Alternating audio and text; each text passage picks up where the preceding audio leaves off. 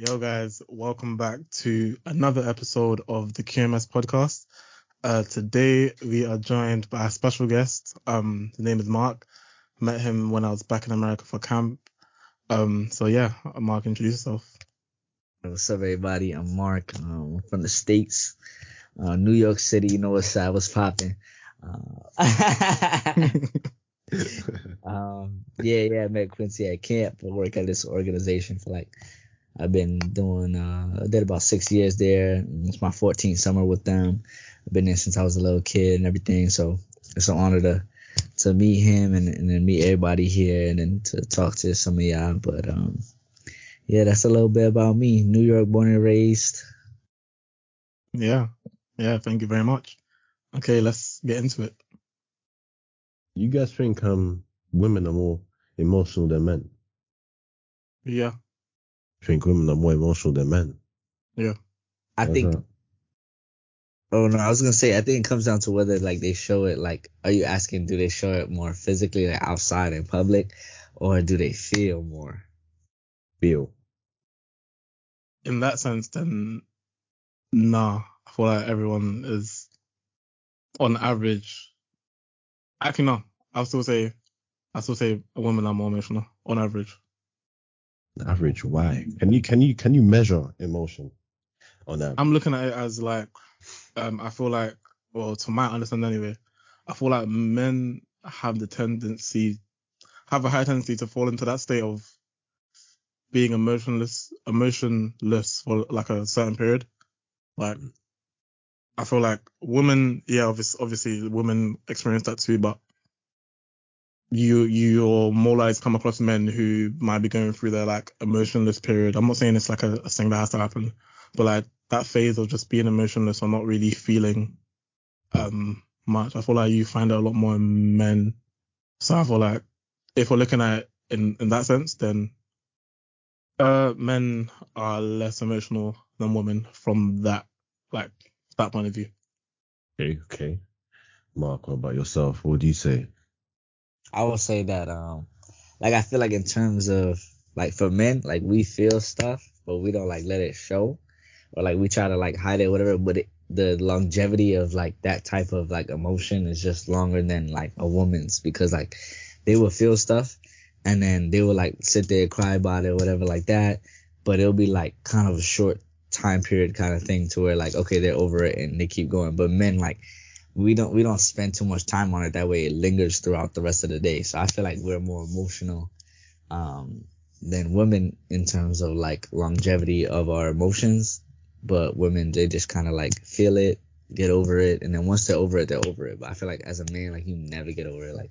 If I be there a week later thinking about it, it'll pop up in your head, or a couple of days later, it'll pop up in your head. So I feel in terms of that, I think men. A little bit interesting taking. Okay, I'm gonna go to Salama first before I come back to that. You know what? The 2 points I had in my head were literally what both of you said. I think another thing is that men just tend to get on with what they need to do. Regardless, they just tend to get on with what they need to do. So they're less likely to just sit there and let's say overthink, if that makes sense.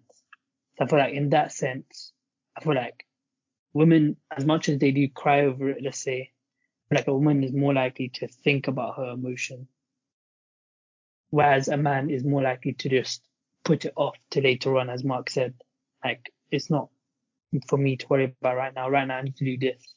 So I feel it's kind of what Mark said in the sense where I would say that men are emotional more in the long term, but I feel if you're looking for short bursts of emotion, then I feel women are much more capable of doing that than I'd say a man would be.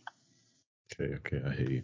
So in terms of feeling these emotions on a larger time scale, was that something that any of you guys have experienced before? What do you mean? Ask that again, sorry. In terms of feeling the emotions on a larger time scale than that of women's, is that anything that you guys have felt before on a personal level? I don't know why I don't get your question.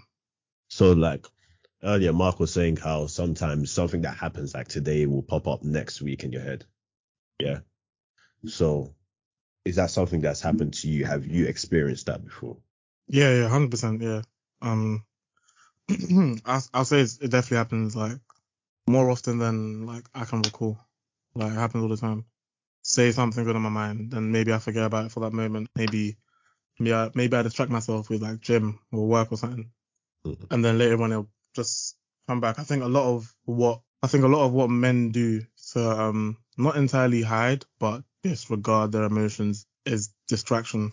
And it's not like typically just... It's not like a typical, maybe watching a movie and eating ice cream and then forgetting about it for a moment. It'll literally be like going to the gym or working 24/7 just so they don't have the time to think about anything else other than what they're doing in that moment, which is work, gym, or whatever occupies other people's time. Mm. But yeah, so that's something that happens with me too. Like I find myself using like the gym a lot to distract myself maybe from a problem I have in the moment. And maybe it might come back later on, maybe it doesn't, but yeah. See, what about you two? I think I'll go first. For me, it's not that I distract myself. It's just sometimes I'm just incapable of letting everything go at once.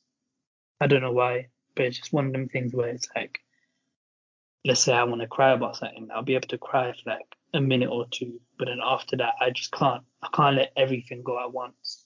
Mm. Like for some reason, maybe I've just gotten used to bottling stuff up to the point where I can only do it in intervals now rather than doing it all at once.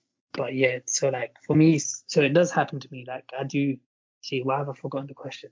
What was I talking about? Burning up your emotions, letting it go. Yeah. So for me, it's not really a thing where it's like the gym distracts me or something distracts me. It's just that I don't, maybe I have an issue where I just can't let my emotions all out at once. But I've just never been able to do that. For me, I mean, to be honest, prayer has helped. The more I pray, the more it helps. But at the same time, it's not something that I'm able to just do all at once. I hear that. How about you? That's fair. Mark, you're on mute. My fault, because my phone rang or something. I didn't want it to. But yeah, I feel like it do catch up to me, like, especially like if I make a really big decision in my life, like especially when it comes to my brothers or let's say my little boo thing. If she does something that I don't like or whatever, or if my brothers do something that I feel like you just don't do, like then I feel like I'll be like, all right, whatever, like the consequences that I have after that, I like kind of make and then forget about. So like my friends, like let's say me and one of these other dudes got into an argument. And they're trying to, like, play both sides. And I was like, nah, like, if it was me in that position, I'd be like, no, let's hash it out. Let's fix it together. Like, no, I'm not going to make time for you and then go and make time for you. Like, not going to be on that. We're all supposed to be brothers and stuff like that. So I just excluded myself from that. And I feel like after a while, I'm like, damn, like, what I'm going to do now? Like, who I'm going to play with now? Like, so, because I'd be on the PlayStation or whatever. And I'm like, damn, like, I just made, like, a really big decision. And in the beginning when I made it, like it was cool, whatever, and then like 3 days later, I'm like, damn, so what do I do now? So then that issue still comes up on whether do I kind of trade in my kind of principles that I have for myself, or like my morals that I have for myself, things that like I expect from people that I want in my circle, or like things I expect from, like, let's say a girl, she's like, let's say I find she's flirtatious with another man, like do I compromise myself for her in a way? So, and for me, it's 9 times out of 10 is no. So like in the beginning, it's like, okay, I'll lose her. There's plenty of fishes in the sea.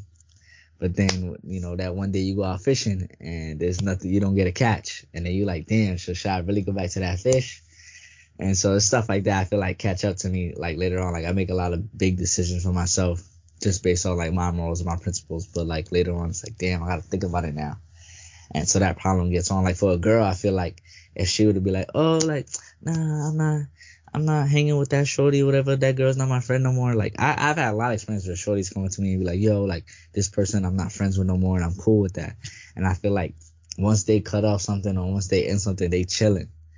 But when it comes to like a man, like once you cut off something, you eventually gonna come to a point where you're like, damn, like was that worth it? Like you recollect and rethink about what you did. So I think plenty of times that I run into that problem where like I make like these big decisions and it catches up to me and I got to think about it again, rather than me just making that decision and then I don't have to think about it again. Let me just ask you before we move on. You said that you don't think girls go through that same situation where they cut someone off and they think about afterwards. Why do you think that is? Why do you think girls don't ponder on that situation? I think cause girls like, I feel like girl like, well, so that's another thing I was telling Quincy, like here in the States, it might be different from like, you know, across the pond. But like here, like just from my surroundings, my environment here, it's like if a girl don't really like bangs with another girl, that's cool because they naturally catty, like, you know what I'm saying? They're not meant to like kind of circle up and be like, you know, braid each other's hair and stuff like that. There's like, but over here, it's like rare times that you kind of see that, like girls that are buddy buddy. Mm-hmm. It's either they have a really close best friend, but they're not close with every girl they meet. Because they feel like, you know, one of them is like oppy or like jealous or envious. That goes on a lot of times for the girls, but for the boys here, it's like, you know, or like I said, like we establish a type of brotherhood, like, you know, hey, this is our crew, like, you know what I'm saying, we don't do nothing to disrespect each other, we include everybody. Let's say we all going out, we extend the invite even though we know you're not going. But I feel like in terms of the girls here, it's like, oh, like you can't really count on her, or like they already established what type of person you are and everything like that when it comes to girls versus girls. But it's boys versus boys, like a lot of times we like say like, oh, okay, just give them, extend the invite, or give them that kind of, I don't know, I'm struggling to find a word, give them that type of kind of give them the opportunity to show themselves before you like put a label on them. Exactly. And I feel like girls don't do that here. Like it's like they think they know that person already. But, so yeah, that's how I feel like. That's some nice energy, man. I'm not gonna lie. Could use some of that in London. 100%. I was thinking some of that, man. I was thinking it's mad because I would have never said what you just said is the case over here. Like I probably would have said the complete opposite. Genuinely, like not that we don't form brotherhoods over here, but it's like they're superficial. The brotherhoods here are superficial. So it's like, say we're looking at secondary school. That's what part of high school and middle school in America. The brotherhoods are, I feel like we've spoken about before on the podcast, but the brotherhoods are formed based on, what's the word again? Convenience, which of course is fine, but it's the convenience of the fact that they go to the same school. Cool. Going beyond that part of building a relationship with them doesn't happen a lot. It's quite rare for you to actually find guys that, they met. Like I know a few people, but it's like they met, say, younger years of, secondary school, and then they're still tight up until today, just because it's like, yeah, they were tight through secondary school, cool, but after they went their separate ways and one in each other's space 24/7, then there wasn't really that opportunity, and they didn't create that for themselves to actually build a genuine relationship between themselves. Does that make sense? Yeah. Whereas with girls, I would say it's the complete opposite. Like they stick it out with each other, even if they don't like each other, they just won't tell each other. No, genuinely. Just stick out. It's crazy. Yeah, that's hella interesting. Yeah, I know, like here, like just like from my like high school experience or secondary school like experience, like so like I had like a lot of friend groups, but like one is like I didn't really like sticking to one friend group because you never know who's really gonna carry it on. That same mentality, like you don't know who's gonna move on with you, or like, you know, who's gonna keep in contact after high school, this and that, after that stage in their life. But one of them, like right now, like yeah, I knew all of them, it's probably about 8 of us. I had different friend groups. All those friend groups kind of like disappeared, and this one friend group where it's like 8 of us, only like 2 or 3 out of them that I'm really tight with. Because we were kind of like, you know, like not the alphas, but like we were the ones that like made the plans, invited people and stuff like that. You got people who were just like kind of lingering and stuff like that. So only 2 out of like 3 that I really still talk to right now. You know, we plan trips and stuff, like we were supposed to I didn't go to DR, but they went to DR. We're going to Miami. Like those are like kind of the people that like I kind of like call like my brothers in a way. Like everybody else is cool, like we kind of brothers, but we not really brothers. Like at the end of the day, like I know these 2 are like my brothers and stuff like that. So I feel like in the same way how like things don't go after high school, that's kind of similar here. Like things after high school, that was just a phase in your life, but there's a few that you could pick out that are like, yo, like, you know, really cool people. So I mean, you have that here too, right? So yeah, but it's like it's not common. Do you get it? Like it's just not a common thing, I would say.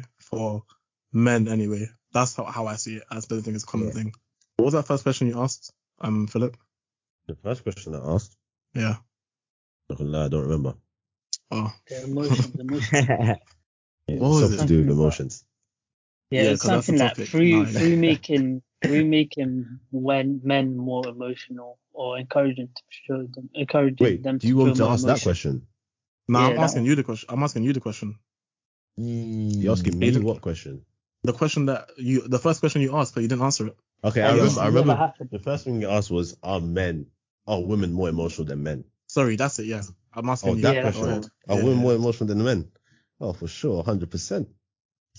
I think for sure. Yeah. Why? Well, I think in terms of being emotional, we're looking at it in the less extreme sense. So emotions as they come and go. I'm looking at it in the more extreme sense. So, for example, if you think about it at the very extreme, so we're talking about when emotions get bad. So we're talking about suicidality and stuff like that. Here in the UK, I think it's a bit similar in the US, but in the UK, men kill themselves more than women. Yeah, and that can be linked to negative emotions, so depression, anxiety, so on and so forth. However, more women try to kill themselves than men. Yeah, so from that, kind of deduce that women have a higher proclivity to negative emotion than men do. Now, I think that the way men deal with their emotions is worse than how women deal with their emotions, because men, as Slum was saying earlier, tend to bottle it up. They won't speak to their friends. I mean, to be fair, I do it myself. But yeah, we won't talk to our friends about it. And I think it's just down to the stigma around talking about your emotions as a man. You're not really supposed to do it. People feel that they've been shamed for it in the past, so they can't do it anymore. And then there's another point of view regarding women as well. So what you hear on the internet a lot is that this woman made my emotions feel invalidated. Therefore, I'm never going to speak about my emotions again. So, yeah, in terms of who's more emotional, I say a woman. In terms of who deals with their emotion worse, I say men. Mm. Yeah, I agree. Let me ask you guys, how do you guys deal with your emotions? That is positive and the negative. We're taking it there. I'll just go first because mine's. You want to go? I'll go first. Mine is very simple. And it's the same thing I mentioned a lot in the last podcast. I just tell myself, like, bro, being kind of cringy now. Need to stop it. We move on with life. We just keep it stepping. And to be fair, it works. Now, but I shouldn't exclude the part when if I'm feeling like really bad. I just pray about it, and after I prayed, because if you're a religious person, after I prayed, at that point you need to make a decision. You need to make a conscious decision to leave it at that. Can't keep on pondering, keep on dwelling on that fact. After you pray, if you're gonna say, "Oh, I'm gonna leave it to God," then you have to leave it there. You have to make that effort. So yeah, but if I don't pray, it's like, yeah, just get a grip, man. See, let's keep it stepping. Fair. And how about positive? Like, do you express yourself when you're happy, or is it just something you keep inside? I haven't felt positive emotion in the past 5 years. Oh, okay. No, to be honest, yeah, I can't remember a time I was like genuinely happy. Now I laugh, but it's like genuine happiness is just like.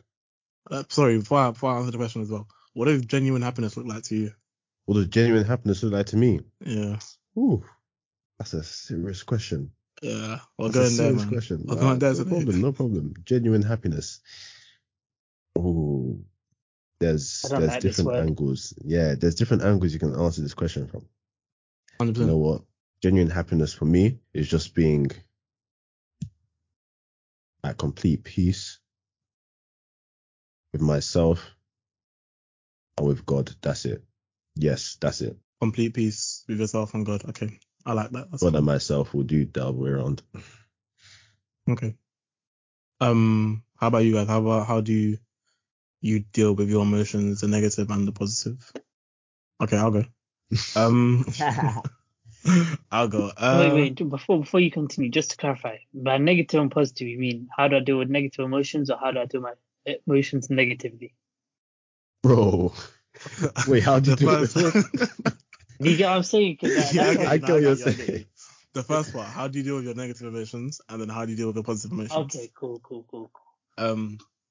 So I would say, I think if it's like in the moment, if I get very, very frustrated in the moment, I feel like I would find the best way to go to the gym. Like that's just, especially at uni, that's what a lot of what I was doing. So if it's like 1 a.m. and it just hits me, I'm packing my bag and I'm going to the gym. I'll be so real. But like that's like more of an in the moment. When it's like a deeper feeling of like sadness or whatever, I feel like I have a very logical approach to my emotions. So it's like I will actually sit there in my head. If I talk to myself, yeah, cool. But it's like I will sit there and ask myself, okay, what's the problem? All right, cool. Why is this a problem to me? Okay, what can I do to actually solve this problem? If there's nothing I can do, like if I've done everything in my control to solve this problem and there's nothing more that I can do, then I should just leave it there. Like I tell myself, okay, like why am I so annoyed? Like there's nothing I can really do about it. But then if it's a thing where I can actually not have control over the situation, but I can actually do something about it, then I will figure out what I can do to solve that feeling of sadness or whatever. So I feel like I have a very logical approach to my negative emotions. My positive emotions, I want to say this similar to Philip, but again, like say, I think a lot of it again is just talking to myself and letting myself know I did this well. Like say I'm proud of myself in the moment of doing something.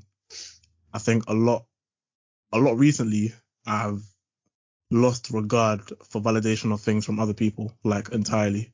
Like I couldn't care less about what someone thinks about something that I've done.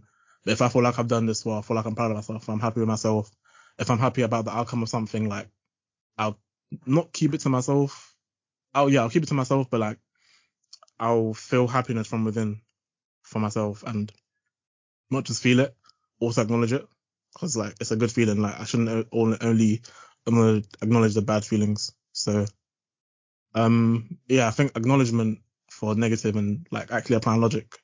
Not a lot of people can do that. I do know that, but that's what does help me. That's solid. Yeah, I think like with my negative emotions, like definitely distracting myself, finding something to do. Like I'll be like, damn, like I know I'm feeling like I'll feel it for a little while. Then after that, I'm like damn, yeah, I feel this way, but I wouldn't have felt this way if I had gotten these things done. So let me just get that done real quick. I'll probably be more productive doing this and that than actually like, you know, thinking about that. And then another thing too is like I'm very like spiritual and religious as well. So it's like I'll toss it up to God and be like, yo, like maybe this is in your hands now. Like I know like you got a plan for me or whatever. So, you know, it is what it is. It can't be all like, you know, like all butterflies and rainbows. Or I'll throw it up to the universe. Like, yo, that's just like I feel like that kind of goes hand in hand the way like how I see like religion and spirituality. Just saying like, yo, like, you know, this wasn't meant to be, it wasn't meant to be, and just keep going on with my day. I think the way I deal with positive emotions, like to be genuinely happy, I feel like you would have to not feel stress, and you would have to have like a bunch of money, because like let's say I think one of the places my mom like told me like she seemed like I was genuinely happy was at Disney World. Once at Disney World, I know I was going through it that morning. I didn't really want to get out of bed, whatever. We had to travel, take the shuttle, whatever, to the Disney World, da da da. Go through all the like little things, and then I was taking a picture with, like I think it was Goofy, and I was smiling mad hard. I think I was thinking of a joke. And and she was like, this is the first time I've seen you like genuinely happy. And I'm like, wow, like, yeah, I didn't have to pay for nothing. One, two, like I didn't have nothing to worry about but just being there, you know, especially since it's like an amusement park that's like mad big. Like you literally have to spend the whole day there. You don't really have nothing else to think about. I don't think I was really focused on posting anything on social media or anything like that. So I feel like being genuinely happy is just not stressed and just like not worried about anything but what you're doing in that moment. And so, like, I feel like positive emotions, I feel I don't, like, now I'm thinking about it, I don't really celebrate, like, any positive emotions. Like, I feel like hype or whatever, but I don't really celebrate it enough as I probably should have. I just be hype. I feel like I feel like the way I kind of perceive it is like, okay, this is one of the good things that I line up for myself. And then I just be grateful that I have like this and that. So, yeah, that's how I deal with it. I think for me, I've kind of like broken down my positive and negative. Like, a lot of my negative emotions stem from stuff in the world, like the worldly things around us, whether it's like achieving a goal, like in the world, or like me, like experiencing something that where I'm like, yeah, I really want to do this, but then after that, you know, when you've achieved something, and then after the achievement, you have that period of I just call it depression, to be honest. Like when you've achieved a goal and then you go and turn around and you're just like, yeah, well, you spent all your life doing that. Sure, you celebrated it for a day or two. After that day or two, the next things come. It's time for the next thing. It's not like you can't just stop there now. So a lot of like my negative emotion kind of stems from that. Some, like, not a lot of it, but like that's when I consciously can say I felt the most negative. I would say, how do I deal with that? I deal with that with my positive side, basically. So like, if the worldly things are more the things that bring me down, make me more negative, then I would say the stuff that's not in the world. So for example, my relationship with God, like doing stuff that God has told me to do and stuff like that, is where my positive side stems from. Like, I think my genuine happiness is basically the same as Philip's, where my relationship with God and how I approach it is the most important thing to me, and the better I approach it, the more happy I would feel. I think of it, because I can say for sure now, looking back, that I was happiest when I was like praying all night and stuff like that. Like when I was staying up to pray, when I was following what God had told me to, like the strictest level. And it's not to say that I didn't experience negative emotions then. It was just that I experienced negative emotions, but then they kind of got flushed out through me doing my worship and stuff like that.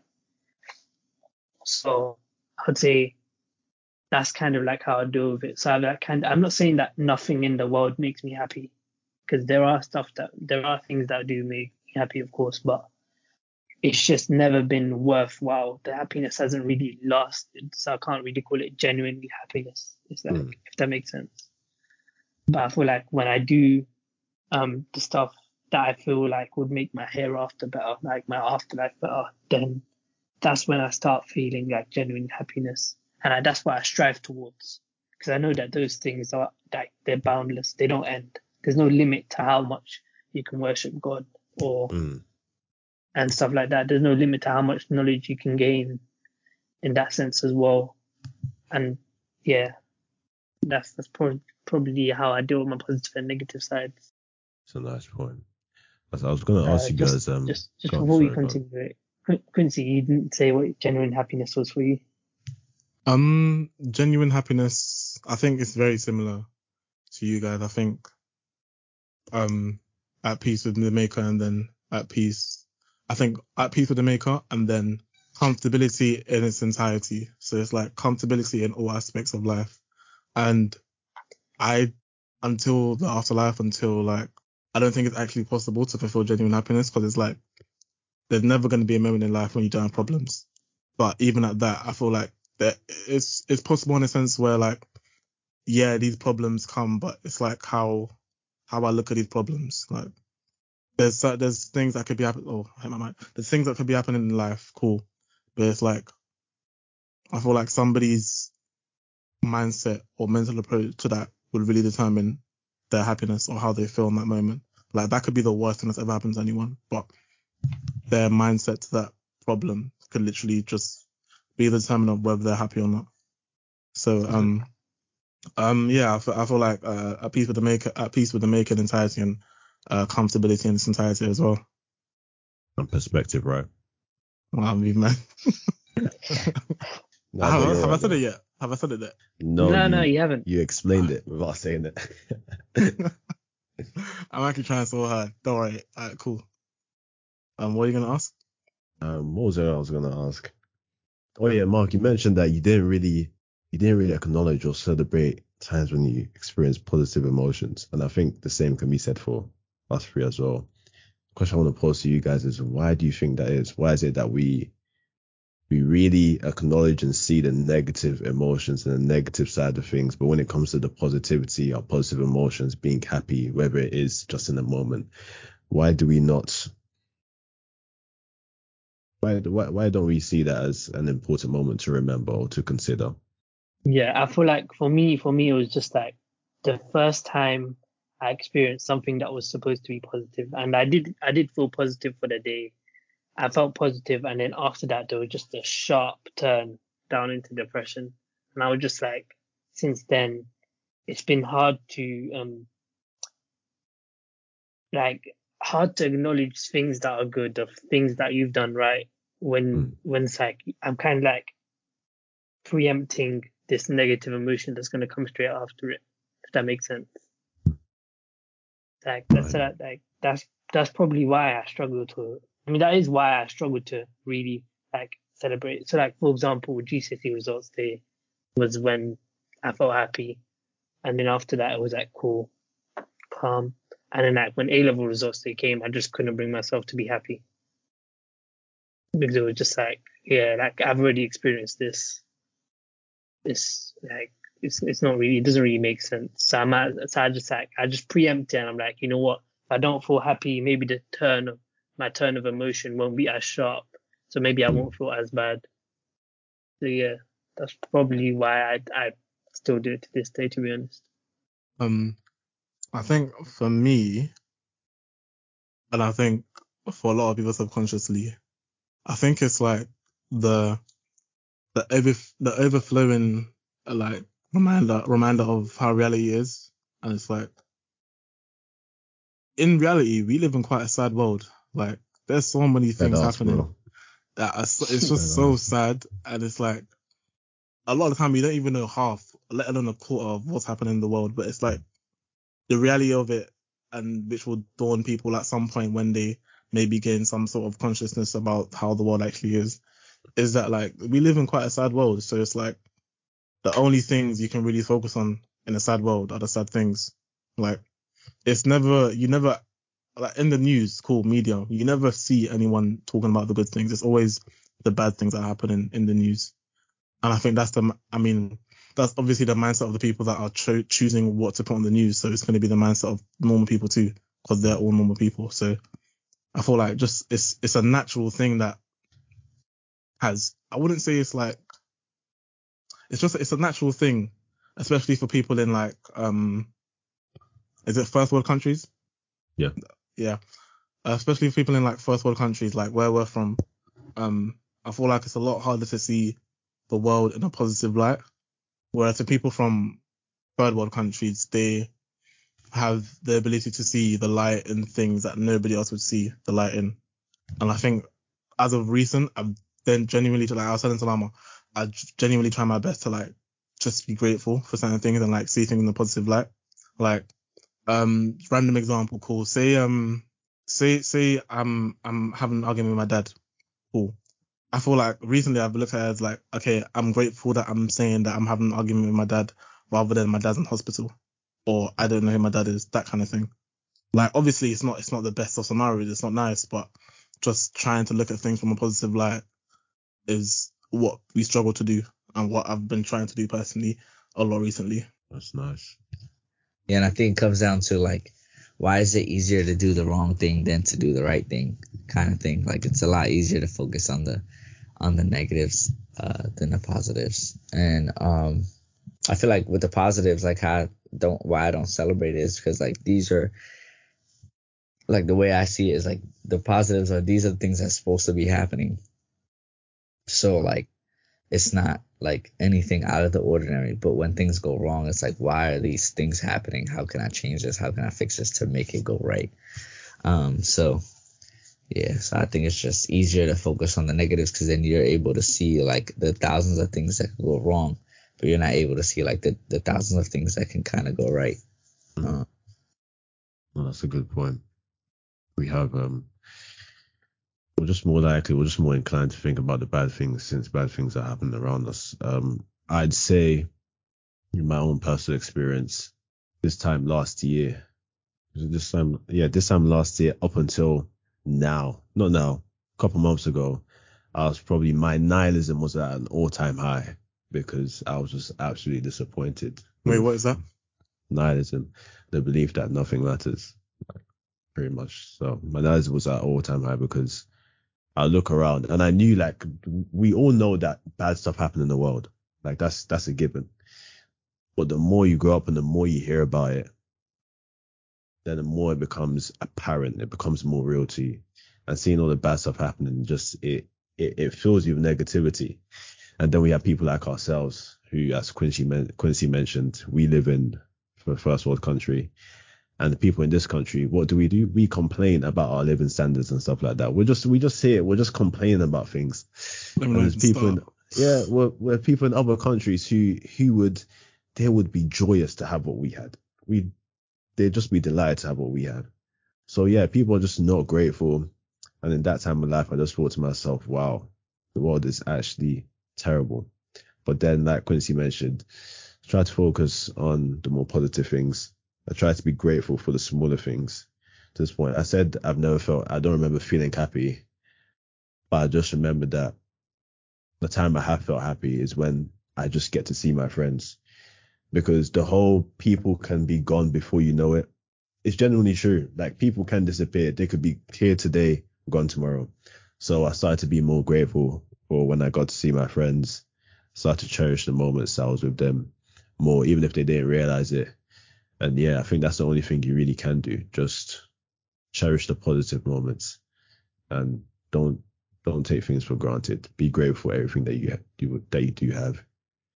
And fair enough, it might make you more sentimental, but it's better for you to be sentimental than to be negative about everything all the time and not to acknowledge the things that you do have. 100%, yeah. 100%. Yeah. So did you answer as well? Yeah. You answered, yeah. But like, that's one of the things that holds me up, the gratefulness aspect. Mm. It's one of them ones where I feel like if I didn't have it, then the negative would probably swallow me up. Mm. I think what it was for me, that switch was, I think, cool. When I went to America at camp, right? Mark, have you guys done the Hunger Banquet before? I don't think so. Go refresh my memory. So basically, it's not meant to be for me. It's meant to be for the campers that I was with, cool. But I learned so much from it. So it's like a scenario where everyone's given like different slips, right? And it has different things. It has like whether you're on the upper class, middle class, or lower class. And then there was like some people in the lower class. I was part of the people in the lower class, and then some 2 or 4 people in the middle class, and then 2 people in the upper class. 2 upper class people had like juice, chicken on their plate, like good food, and then middle class they had like water and food, obviously not up to the standard of the upper class. And then the lower class, it was literally just a plate of mash, a very tiny portion, and then it was starch water, but it was meant to imitate dirty water. And literally like 10, 12 of us just sit around, and like obviously it was, they gave us a moment to like just imitate, not entirely imitate, but just like interact with each other in that moment. And it was just so interesting to see, like, so the guys that were on the middle class is like, instead of them being grateful for what they had, they were like, so like they were focusing so much on what the upper class had. Mm-hmm. And it's like, I see myself doing, I used to do that a lot, so much. Like, I used to do it so much. It's like sort of focusing on the things that I have, that are privileges. Like, I focus on what other people have and what is, I guess, better in a sense. Yeah. So it was such a interesting experience, and it was like interesting to see how I reacted to it. Interesting to see how other kids reacted to it too. And I think from that moment, it was literally just that gratefulness switch. It's like, I have food on my table every single day. Like, there's not a day where I go when my mum isn't like able to provide food for me. But that isn't the case for other people. And it's not that the mum doesn't want to. It's literally just she can't, that kind of thing. Even people living in the UK, in the US. And it was like seeing in America, I told you guys before, homelessness is such a big thing in America. Like, compared to the UK, it's massive in America. And just seeing that and understanding that that's not my position, it was a gratefulness switch. So I don't know. Hopefully it's something like, not everyone has the opportunity to like experience that switch, but like it definitely shouldn't take that switch to be grateful. Like it can just happen. But yeah, that was what kind of switched it for me. Okay, I'm just gonna go ahead and just steer the conversation back to the more emotional side of things. I'm gonna ask you guys just a general question. So, what do you guys think about men crying? This is a mad question. Now I think about it. You guys, it is. What do you think, Philip? What do I think about men crying? Yeah. Bro, if you're a man and you're crying, stand up. You're supposed to be... I'm joking. I'm joking. Nah, look. Crying, I don't remember crying ever being gender specific thing. Everyone gets to cry. Everyone sometimes needs to release their emotions. Yeah, everyone sometimes needs to release their emotions. So look, when I think of men crying, and I just think of it as it is, men crying. I think the real question would be, can men cry too much, or can men cry to the point that they seem less masculine than other men? Yeah, I think so. Yeah. Like, I feel like if you crying a little too much, like if you always emotional, like, bro, chill. I get it. Like if I get into an argument with one of my bros and they start crying, it's like, yo, like, all right, bro, like, you're a little too emotional for me. But like, I feel like as a man, like, you could cry, you could definitely cry, but. Like, I feel like in private, you cry all you want. But I feel like it's for me personally. Like, for anybody else, yeah, you can cry all you want in private. But for me personally, like, let's say I'm at my house or whatever, and I'm feeling emotional and I need to shed a tear or two, cool. But after that first 30 minutes, after that first, hour, I got to get over it. Like, just for me, because, like, I don't know, ponder it on it. Sometimes it's not even that deep, too. So, like, things could just, like, switch in a minute. I think in public, I feel like if somebody catch you shed a tear or two in public, I feel like that's reasonable. But in public, I couldn't cry. Like, I couldn't straight out ball in public. Like, I just feel like, I don't know, I just can't.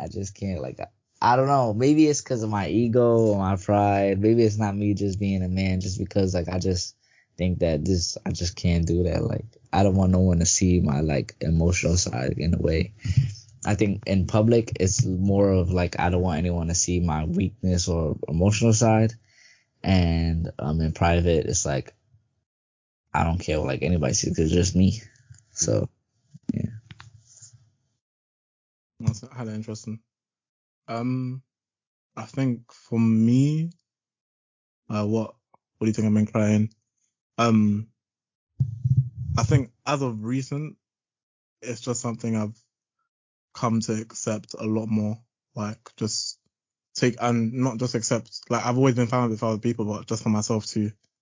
Cause I think before, the thing that was instilled in me while growing up is only women cry, only girls cry. Like, that's just being genuine. Like, crying, like if I fell down and scraped my knee, I'm not crying. I'm gonna get up and keep it stepping. Like, even if I was in dire pain, you're a man, don't cry.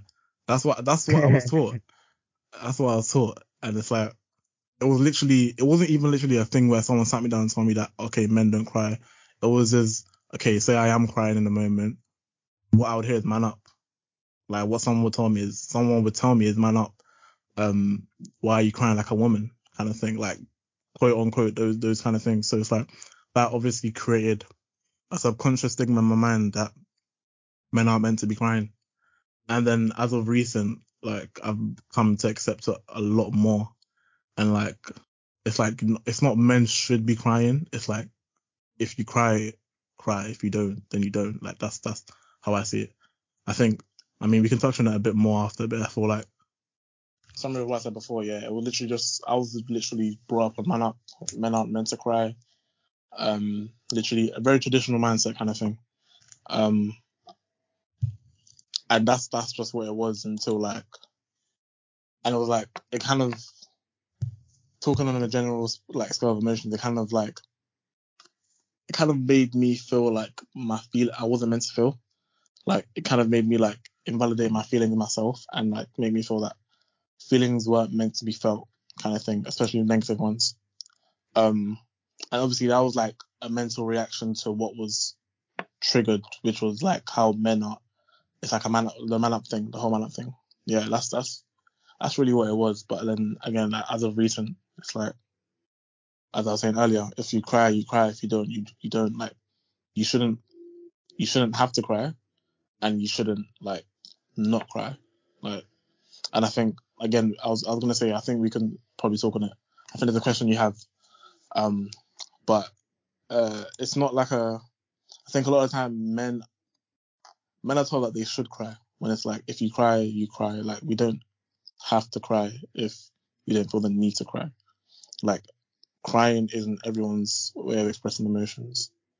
And that's what I think people are misunderstanding about how men should be more expressive kind of thing. Like, that's not the way men can express themselves. It's not only by crying. But yeah, that's basically what I think about it. Real spitting facts. Yeah, my boy spitting. I seen that meme where they're doing the back or the other turn. He's like, this man spitting.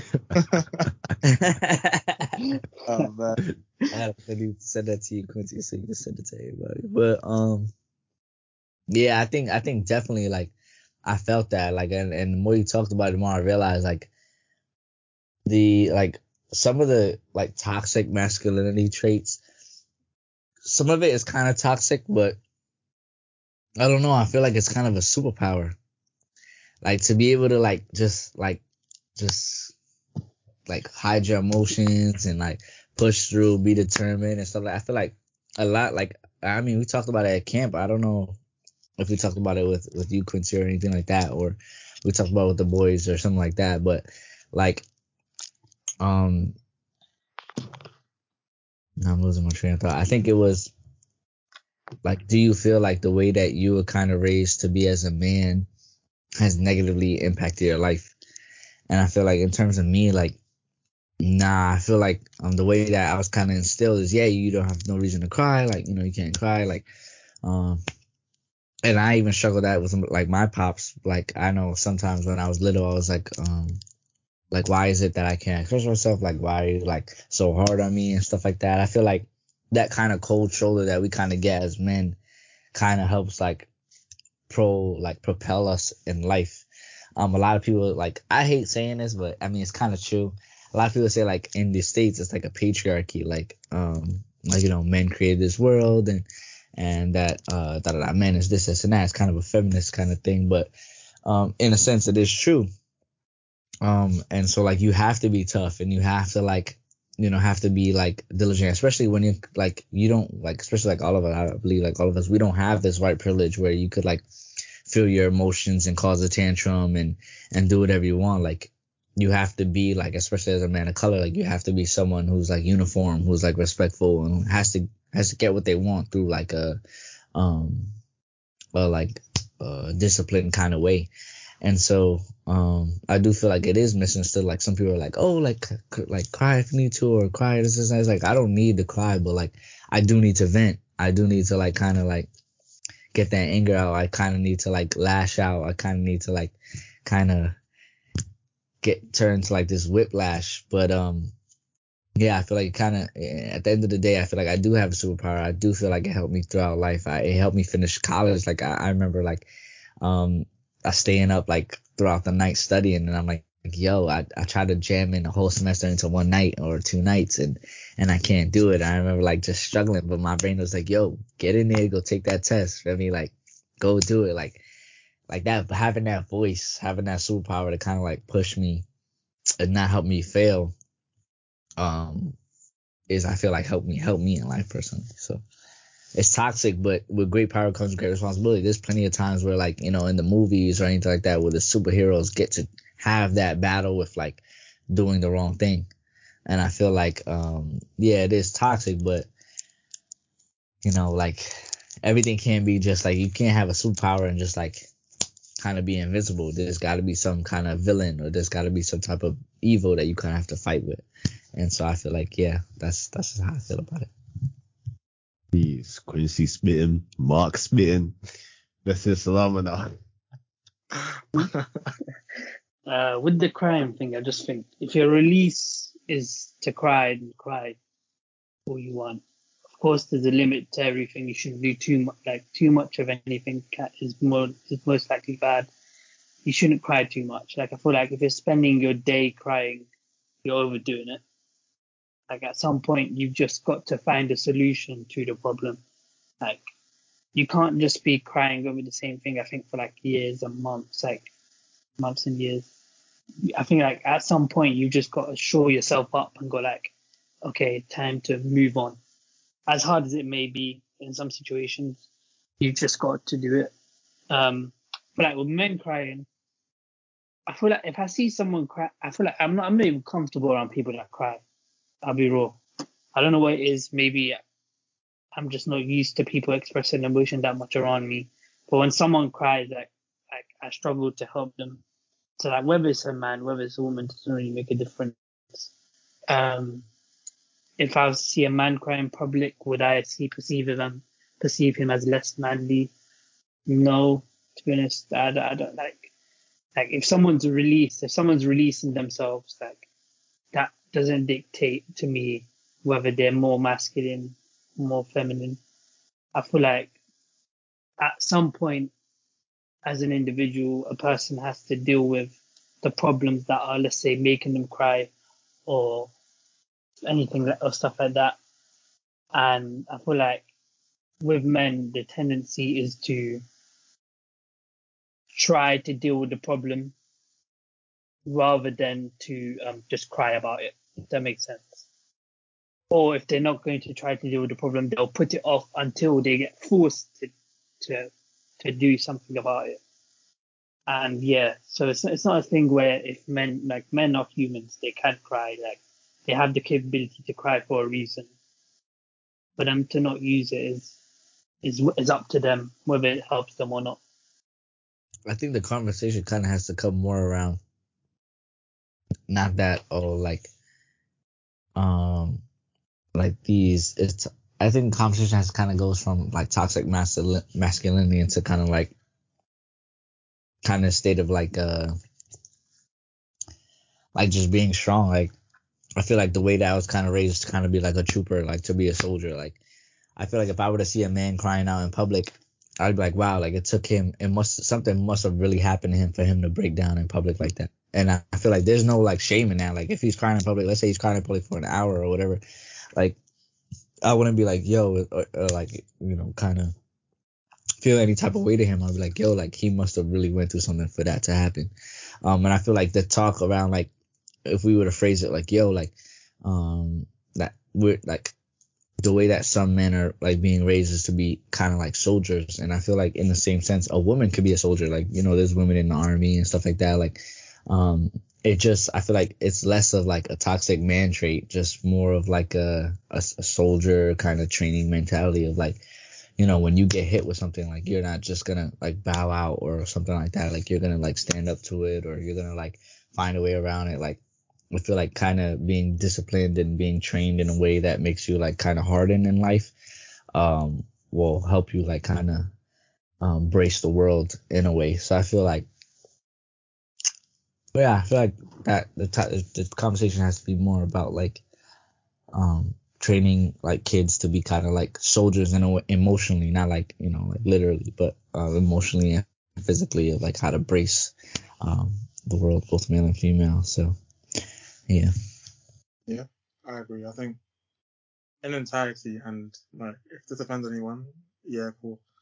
But The world's just gone soft. Like, you hear all the time. Like, people are quite.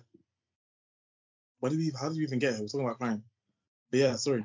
The world's quite soft. It's like, there's certain things that are just blown out of proportion. And this is not me trying to invalidate anyone's feeling. Like, if you feel 100%, like, we're human, we're meant to feel. But there's so many things, especially on social media, that are just blown entirely out of proportion. And it's like, is it really worth it? Like, is it really that deep? I mean, of course, let me not say the word, but like, of course, like, perspective, yeah, cool.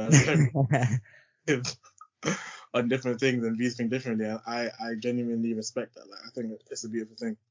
But in some situations, some things are blown out of proportion. And that, as you were saying, that soldier mentality, it's because that soldier mentality hasn't really been adopted, or it's something that's entirely avoided, but of course, each of their own. I feel like in modern day, I feel like society as a whole in modern day, and I'll say society in first world countries more specifically, I feel like we're trying to make too much of something that isn't actually that important. And it is still important, but it just isn't that important. And in doing so, I feel like we're neglecting the nature of men and women. So if you look back in olden times, like men are normally the pillars. Yeah, they take the responsibility. They're the rock. That's literally what we're built up to be. Because at some point in your future, you're probably going to become a husband. And you're probably going to become a father. And when you have that family, you are expected to take responsibility for that family, to be the rock for that family, to be strong for that family. There's barely any stories of the husband crying to his wife and his wife being the rock of the family. That doesn't happen. It's always the other way around. So is it a problem? Is it really a problem that men don't cry as much as women do? No, it's not an issue. And just to reiterate the point that all three of you have made, it's just like, if it's your nature to cry, so be it. If it isn't, that's fine too. We don't need to push men to start crying more than they need to be crying. It's not necessary. It's not necessary. And in doing that, we're kind of just like, we're just grinding down the rocks that we built, the pillars that we built, because someone has to be the pillar. Happens that it's men. Mm-hmm. So we have to take that responsibility, whether we like it or not. And we'll be honest, like, all four of us know that there's some sort of intrinsic knowledge that we know that we need to be that pillar. Us not wanting to cry there's nothing toxic about it. It's because we want to know that we're strong for any situation, so that people can rely on us. Mm. Yeah, I feel like, just to dive into like the social nature aspect of like the idea that I had, like, I know, like, for me in this. Now I'm thinking of something in my head. How y'all say stuff just make me laugh. But like, me and this girl, like, we knew each other for like 3 years. Like, you know, we've traveled a lot. We've like, you know, like, bounced around jobs. We worked together. Like, we did so much together. And it's like, even at this big age, she's like, she's still not the pillar, or she's still not where I feel like I want my right hand person to be. Like, you know, like you said, when you become a husband, when you become a father, like, I feel like for me personally, that's very important to me, especially as a man. Like, I don't want to have like a family that's like, oh, like, I have to go travel to see my kid. Like, I don't want that Kanye and Kim thing, or I don't want that like child support. Like, I don't want all that kind of drama. I want to have a nice family, and I want my like right hand woman to kind of be like a pillar as well.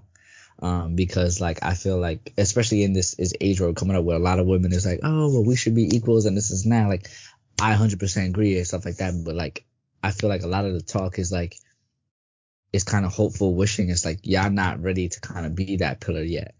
And I feel like I do, like I the way I treat my significant other is like, I want you to be a pillar. Like, I want you to be my equal. Like, I give them all that respect and stuff, but a lot of times it's like, I'm explaining stuff to her that's like really deep in thought, like, and I'm telling her like, you lack the discipline that kind of I have, because like, to see certain things in a certain way, like, I see the way, and I see something, I see it in like three different lights, but she only sees that one. And it's like, I kind of have to utilize her to her like abilities, like, to her potential, but that doesn't match mine. And so it's hard for her to kind of understand that, because it's either I tell her like, hey, I need somebody who to match my type of energy, and she gets upset about that, or I just kind of just go with the flow and use her to the best of her abilities. Yet she's not my equal. You see what I'm saying? So I feel like in that sense of like what you said, of like becoming a husband and becoming a father, like you have to be that pillar. I feel like that's something that a lot of people like kind of sleep on. Like a lot of people like to blame like this patriarchy that we kind of established, or like this men ruled world. But at the end of the day, we're still the pillars. Like it's not like it's two pillars, because at the end of the day, y'all like there's a lot of stuff, challenges that y'all face as well, 100%. But the mentality of like from men to women is just never the same. And I haven't seen that in like any of my dating experience. I haven't seen somebody who's like held it down just like me. I have seen it in like older women, who are more established and everything like that. But I haven't seen it in someone my age who sees like the same thing that I see, who's on the same type of discipline that I have and everything like that. So I 100% agree with what you said. Like, we're going to have to be the pillars, and a lot of people don't understand what it's like to be a pillar. Yeah. No, spitting again, man. No, but it's true though. It's like when you're saying that they want to be our equals, like of course they have our respect, and they definitely are our equals in terms of that respect wing. But with a position of power also becomes a position of responsibility. You need to remember that if you screw up, you're gonna get the stick for it. Mm-hmm. So I think that's what people just they don't really understand that aspect of thing, whether it comes to the relationship or whether it comes to something else, whether we're talking about the patriarchy, well, you know. Salama, did you want to say something? No. Oh, I thought I saw you. Why you said that? Nah, I'm not gonna lie, my brain, you're spitting so much that my brain's taking a while to process it. Yeah. The second question is I forgot the question. Salama, what was the question? Oh, Philip. The question was, what personality trait would you like to have that you don't already have currently? We can all answer that one, by the way. That question's for you, Mark. Oh. I thought you said we could all answer it, so everybody's going to answer it. Oh, no, you first.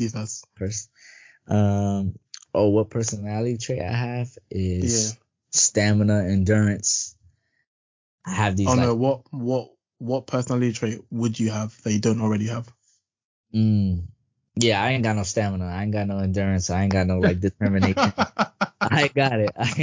Like, I have these short bursts where I'm like, let's get this done. Like, I don't know if you've seen that TikTok, whatever. Let's get this. So I have those bursts where I'm like, I'll do something productive, and then 30 minutes in, like, that's enough for the day. I don't have that endurance that I feel like that grit that I feel like I think I have. I get lazy a lot, so I don't know how to beat the fatigue. I don't know the characteristic trait to beat fatigue. But whatever that characteristic trait, I wish I had, because I don't have. And it is ironic because I do a lot, and I try to be productive, and I have a lot going for me, but I just can't push. Like my pops, my family, my mom's always get on me like, how you gonna be successful if you don't push? And I'm like, I know, but I don't got it. So I work on it. What about Quincy, what about yourself? The flex is straight to me first. Yeah. I'd probably say I feel like I wouldn't say I want to be extroverted. I just want the ability to be extroverted. I don't know if that makes sense. So it's like I feel like, for me, whenever I enter public spaces, it's like I'm so reserved. Like I don't talk, like, to the point where I feel like this applies to some of you guys too. But it's like to the point where until someone else acknowledges my presence, people don't really realize I'm in the room, type thing. So it's like I'm not really bothered by that. But it's more a thing where I feel like if I was more extroverted, if I like was a lot less reserved and a bit more like outgoing, and I feel like that network thing would be a lot easier. Like it'd just be a lot easier to go talk to people. And I feel like I can do that on a 1-to-1 scale. Like I find it not easy, but I find it fine just going to person on a 1-to-1 scale and approaching them. But in a group setting, I can't do that. I just couldn't do that. So I think That's the one that comes to mind for me right now. I think having the ability to be extroverted, not entirely being extroverted. Yeah. I hear you. Did it? Oh, clicks, yeah. For me, I'd say I'd like the ability to understand people on an emotional level, like to have to actually experience sympathy or empathy, whatever one it is, because in my life, I'd say people describe me as a compassionate person. At least the people that I've been close to, they describe me as a compassionate person, but I've always felt like I'm feigning compassion. I've always felt like I'm kind of just faking, or I just know what to do when somebody's upset and it comes to me a problem, and I don't necessarily understand why they'd be upset about or why they're crying, but I know how to deal with it, which is why people think I'm a compassionate person. So yeah, like if someone wants to come up to me now upset, I'd be like, yeah, what's up? Let's talk about it, blah, blah, blah. But really and truly inside of me, and it sounds so strange and it just sounds so bad, but on an emotional level, I'm just like, I'm just not there. I just know what to do. That's so bad. I hear that so much. Do you say that's bad? No, mad. Oh, I was about to say. Crazy. No. That's so interesting. I mean, to a degree, it's good though, because like, how many people have come up to us, let's say during sixth form, if our emotions aren't affected, technically we can help as many people as we can. True. I hear that, but it's not healthy. It's strange because you'd think they'd want to go up to someone who can register their emotions, but it's just like I don't really understand why you're feeling like it. At the end of it comes a lot of curiosity. I don't think it's entirely bad. I think it's just. Because let's say, I thought that's the same with me as well. But it's like, at the end of it, I probably think, why did they feel like that? Like, what made, like, obviously, I totally understand why they're feeling like that. But it's like, why can't I within me understand why they felt like that? Yeah. That kind of thing. But, or like, why don't I turn to other people as well? Yeah. That's mad interesting. Salama? Yeah. My one's a bit weird, but it's just I want to be able to lack a bit of composure. Like, because I feel like to a certain degree, like, let's say, like, I've been around my dad. My dad's not the most composed person in the world. And, like, he gets annoyed very easily in it. But sometimes with me, it's like, I'm like, someone's clearly just violating. But at no point have I got angry at them, if that makes sense.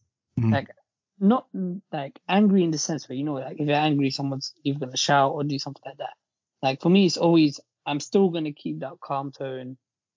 And I feel like to a certain degree, like, it kind of, for me, it feels like a bit weird because, like, everyone around me is getting angry, but I'm just sitting there like, yeah, okay, they're violating. Yes, I'm going to violate them back, but it's not something that I'm getting outright angry about. You get what I'm saying? Like, it's not affecting my mental to the point where I want to kill them or something. You get what I'm saying? I mean, I might want to kill them, but I'm not gonna outwardly show that I'm gonna kill them. That makes sense. Like it's just that. Like, recently I've thought about it. Maybe, you know, it's a good thing to have a lot of composure, but at the same time, like, when you see everyone else reacting in a similar way, to a certain degree, it makes you feel like maybe what I'm doing is wrong, or maybe I have too much of something that I should, like, if that makes sense. Like, why am I not getting angry? Yeah. Why am I not getting angry when all these people around me are getting angry? No, it's a good point that you bring up, but like you said, I feel like it's more of a perk than it is a negative thing. Yeah. Unless it's like other situations, like, so for example, if something good has happened and I'm in a fairly good mood, no one will be able to tell because my face is just exactly the same as it was. Yes, exactly. Like 10 seconds ago, like stuff like that. So yeah, but that's a whole. I'd say it's for hiding pain as well, though. Yeah, it's fantastic. Because no one ever really knows. No one ever really knows. They'll never find out. That's hella interesting. Yeah. And then last question is, what question? You just see, Mark. What question do you want to ask the next guest? Because that question we just gave you was from the previous guest. So, what? Yeah, it was. That's insane, because those are really good questions. Yeah. Damn. So, what one question? So, no pressure. That's a lot of pressure. No pressure. Yeah, but what question would you want to ask the next guest?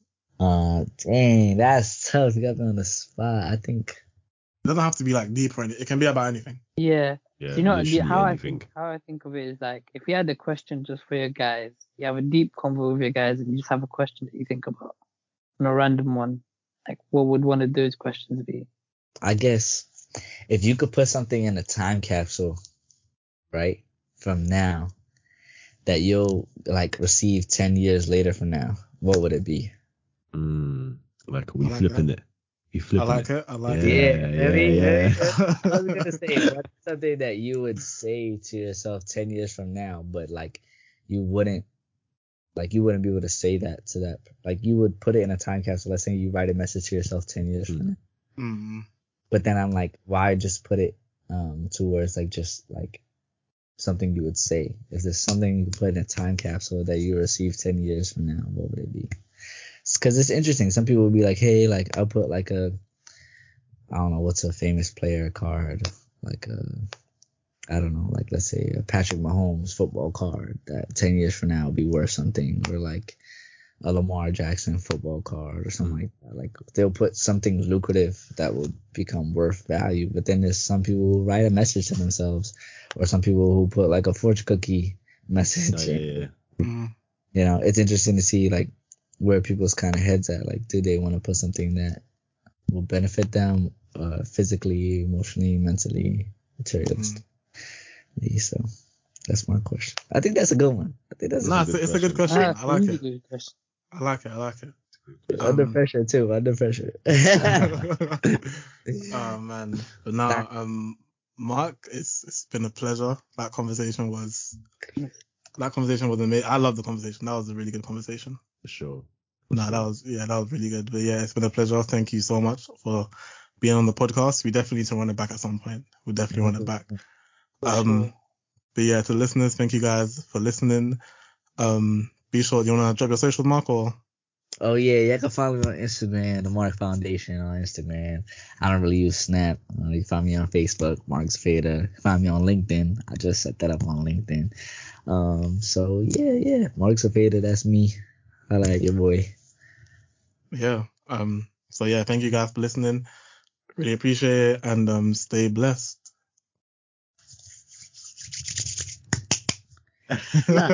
Recording. Yeah.